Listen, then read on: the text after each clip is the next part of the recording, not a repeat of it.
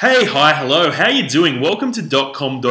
I'm your host Tim Renkemer, and here's what's making news on Australia's number one news site.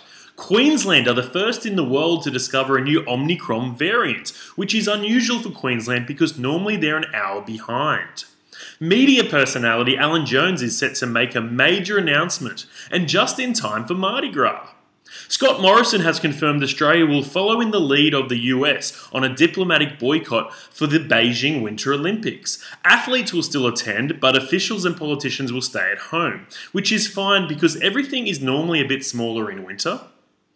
Dyson have launched the surprise pre Christmas deal because that's what's on everyone's Christmas list a new vacuum. Doesn't Christmas already suck enough? Australia has bowled England all out during the first day of the Ashes. That, that's it. That's the joke. England are all out for 147 runs. Australia are yet to bat. And now you're all up to date. This has been .com.au. I'm Tim Renkemer. Have a good one. Bye.